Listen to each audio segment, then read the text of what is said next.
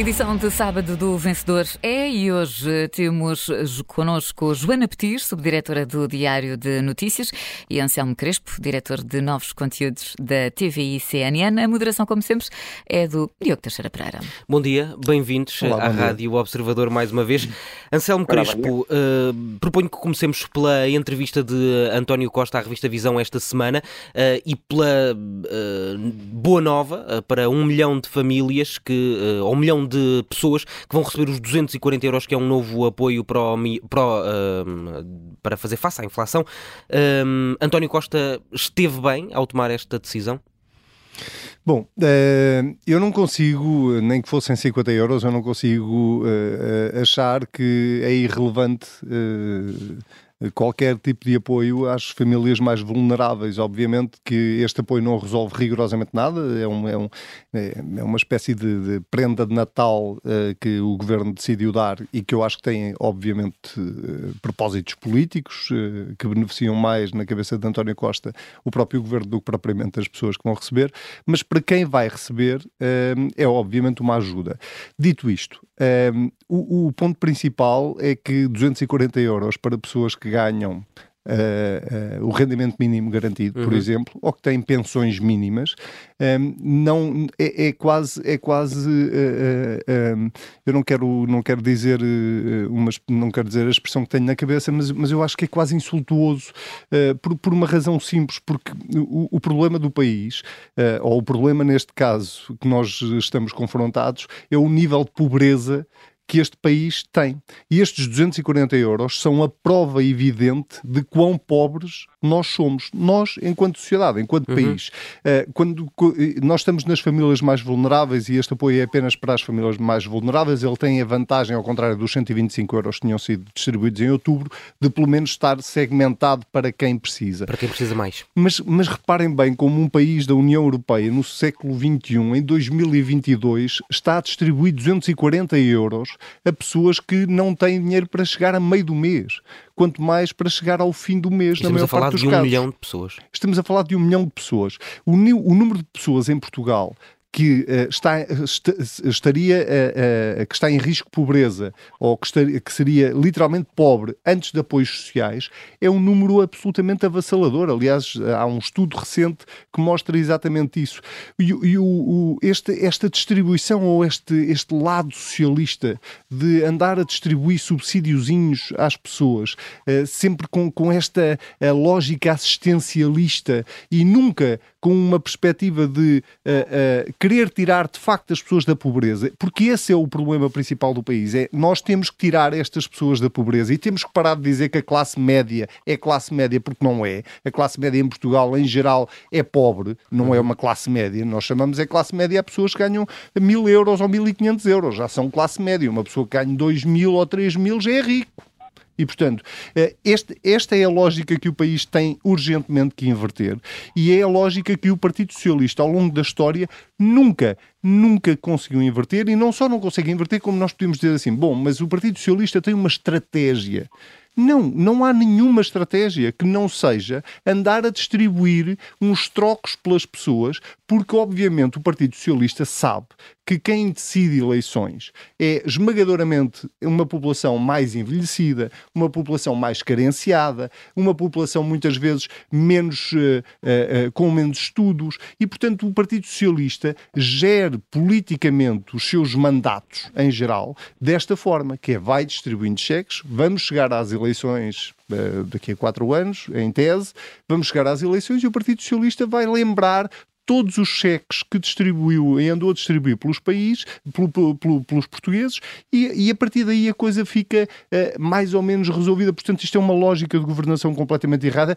E, e para terminar este ponto, só acrescentar aqui uma coisa. O, se estes 240 euros tivessem sido distribuídos por, por, um partido de direita qualquer, neste caso o mais provável seria o PSD, o PSD, eu nem quero imaginar as críticas que viriam da esquerda por, uh, por, por, por, ter sido um partido de direita a distribuir 240 euros em período de Natal. Uhum. Seriam absolutamente trucidados. Que é, ah, que é esta lógica de distribuir dinheiro aos um pobrezinhos, não é? Uhum. Que, é muito, que é uma crítica que a esquerda faz sempre muito à, à direita, não é? uhum. é? Que é, ah, esta coisa de vamos aqui distribuir meia dúzia de, de trocos aos pobrezinhos, a forma como não, a esquerda, a dita esquerda, não é? Que devia de facto ter um, ou que, que, que se orgulha de ter uma, um raciocínio completamente diferente e uma visão da sociedade completamente diferente, está a fazer exatamente aquilo que critica a direita ou andou a criticar a direita durante anos e anos e anos. E, portanto, eh, estes 240 euros não só não, não representam a poupança do, do déficit, da, da, da, redução do déficit que António Costa também anunciou, que foi outra jogada política, não é? Andou uhum. até agora a dizer o déficit vai ser 1,9 e a, tcharam, afinal o déficit é 1,5. Acabámos de poupar mil milhões de euros. Desses mil milhões de euros distribuímos pelos, pelos portugueses. Não, distribuímos só aqui um quarto e o resto fica aqui da almofada para o Estado. E, portanto, tudo isto são uh, manobras políticas, nos casos com objetivos eleitorais, uhum. nenhuma dúvida sobre isso, noutros casos para agradar aos mercados. E atenção, eu sou daqueles que acha que nós, obviamente, quanto menos déficit tivermos e Devemos quanto menos dívida tivermos, certas, é? mas há uma mentira política que foi dita aos portugueses durante toda a discussão do Orçamento de Estado, que era qualquer poupança ou qualquer receita adicional que o Estado tivesse, o Estado iria distribuir pelas pessoas para combater a inflação. Ora, o que o Estado fez foi distribuir uma pequena parcela da poupança que teve para o resto dizer aos mercados que o PS é um partido de contas Má nota para António Costa. A nota é, é má só pelo calculismo e por esta forma miserabilista de gerir. Eu acho que António Costa, neste caso, não quer ser o Zé Manuel Fernandes do fim de semana, mas eu acho que António Costa não pode passar de um 6 com isto.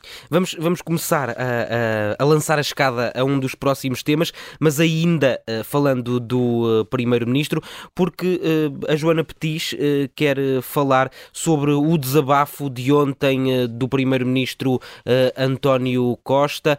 que desabafo é este, Joana? Isto é, é, mais um, é mais um episódio de António Costa a ser António Costa, em que a única coisa fora de caráter foi mesmo uh, ele ter vindo pedir desculpas por, por ter dito que Carlos Moedas, ter insinuado que Carlos Moedas lhe deveria ter ligado porque ele também teve a casa inundada.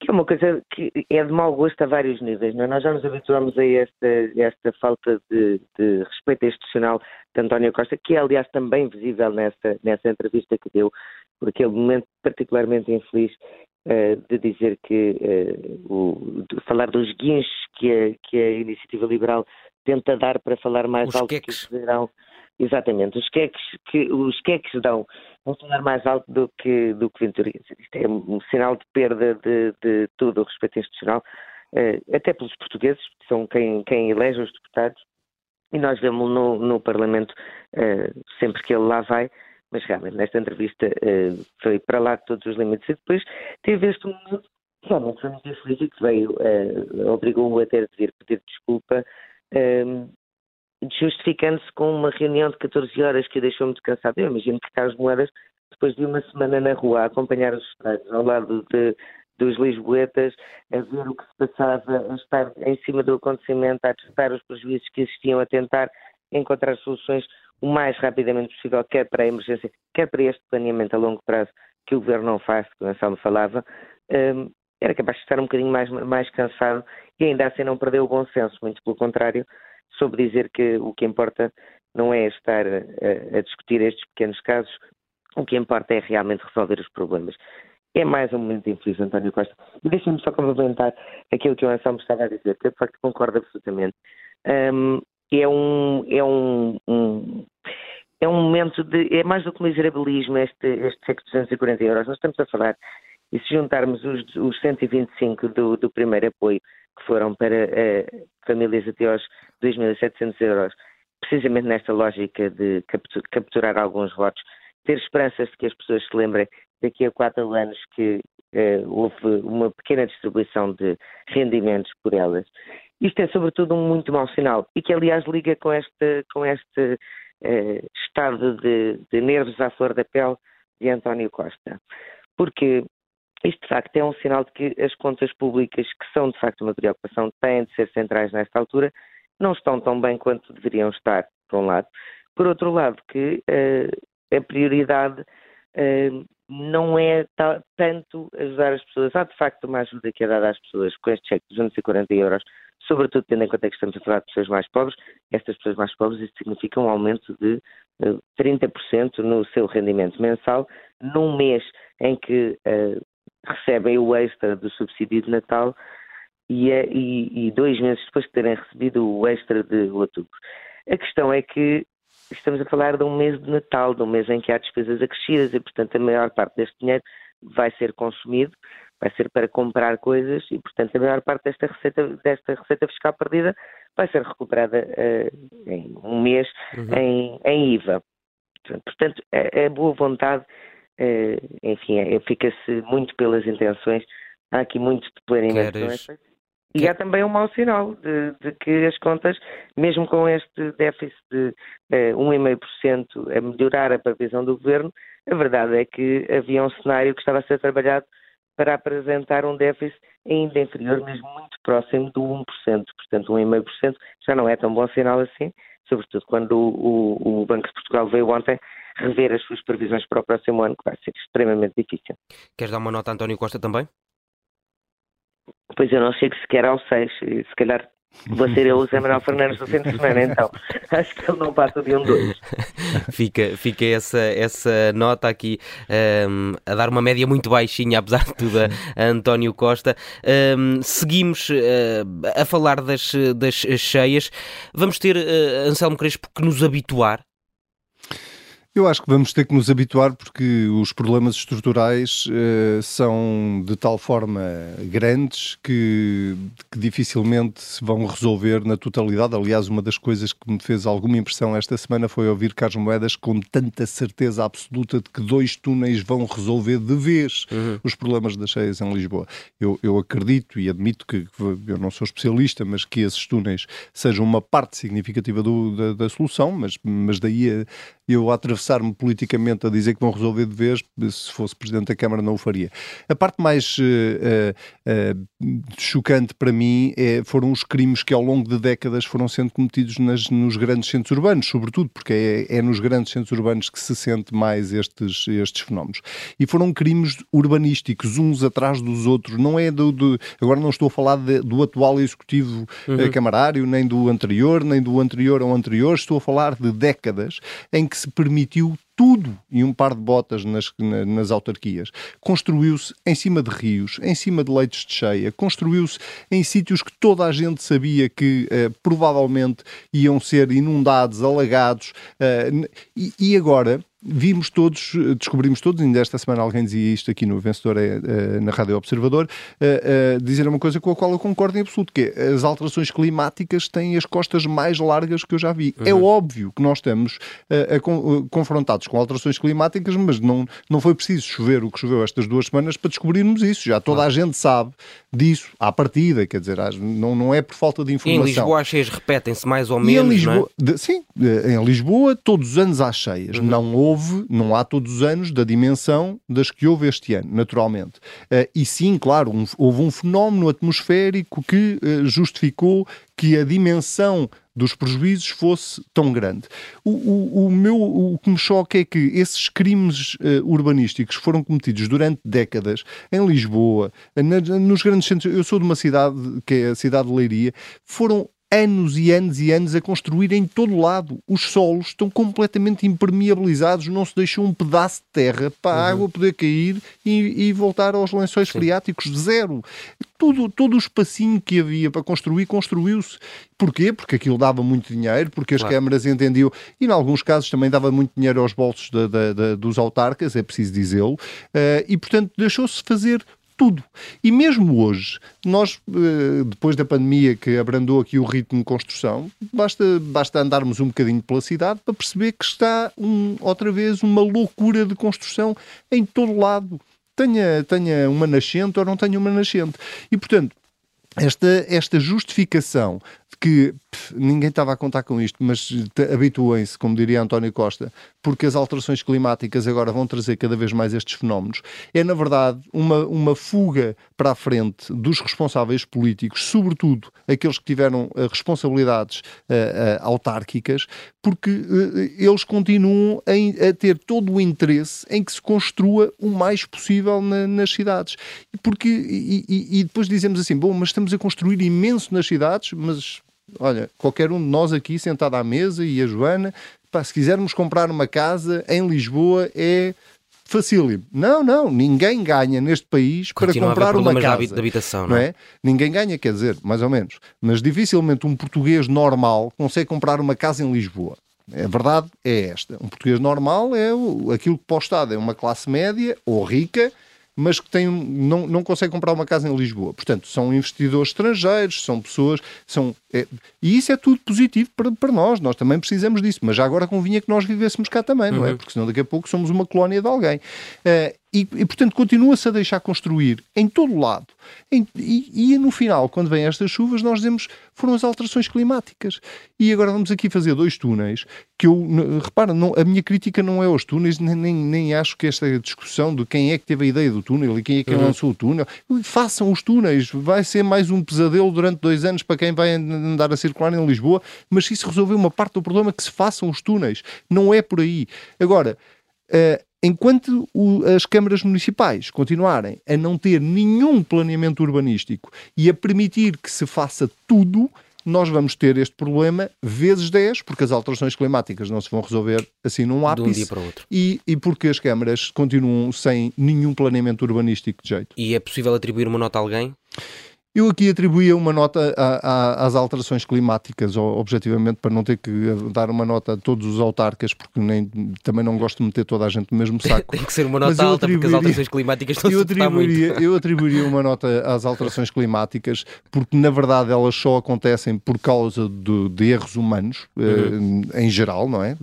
Há alterações climáticas porque nós, enquanto seres humanos, eh, as potenciamos, e isto é um exemplo disso mesmo, portanto eu daria uma uma nota 15 às alterações climáticas pelas costas largas que têm uhum. uh, e porque, na verdade, são as menos culpadas disto tudo. A culpa é humana. Sim não é de uma coisa abstrata que se chama alterações climáticas. Joana Petis, Carlos Moedas eh, andou bem na gestão desta crise?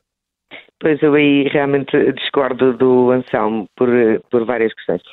Não sei se vocês Ainda bem, finalmente. Em, exato. Em 2014 houve umas cheias parecidas com estas Aliás, houve umas em setembro e outras em outubro, que é ainda mais uh, fora de caráter do que estas de, que acontecem em dezembro. Enfim, apesar de tudo, é, é um mês uh, de chuva tradicional. Em 2014 foi o mês de setembro, uh, foi o quinto mês de setembro em que mais choveu desde que há registros, nesse ano de 2014, numa altura em que era Presidente da Câmara, António Costa. Nesta altura, António Costa falou nesta, nestas cheias de 2014 e disse precisamente o mesmo. Habituem-se quando chove desta maneira e quando a maré está cheia, é impossível ter condições que uh, aguentem tanta chuva. Na altura não se falava tanto de alterações climáticas, no entanto, uh, o problema já persistia. É um bocadinho como querermos ter ventiladores para toda a gente que precisava deles na altura da, da, pandemia. É uma situação que não se pode prever, porque é uma situação extrema, não é sequer concebível ter uh, as, as cidades preparadas para isso. No entanto, é possível fazer alguma coisa. E este alguma coisa que está a ser feito neste momento vai além dos dois túneis. É uma obra estrutural que está aprovada há mais de 20, que está planeada, aliás, há mais de 20 anos na Câmara, é estudada pelo LNEC, pelo Laboratório Nacional de Engenharia Civil, é um estudo que é uh, bastante completo, completo e que passa por mais do que os túneis de drenagem, passa por constituir reservas de água para quando precisamente a maré está cheia e, portanto, mesmo apesar de haver túneis de escoamento, haver uma possibilidade de conservar a água para não a descarregar nos rios que já estão com os leitos demasiado cheios, uh, no Rio Tejo, no caso, uh, passa por depois reaproveitar essa água também para resolver os uhum. problemas de seca que tivemos até há um mês.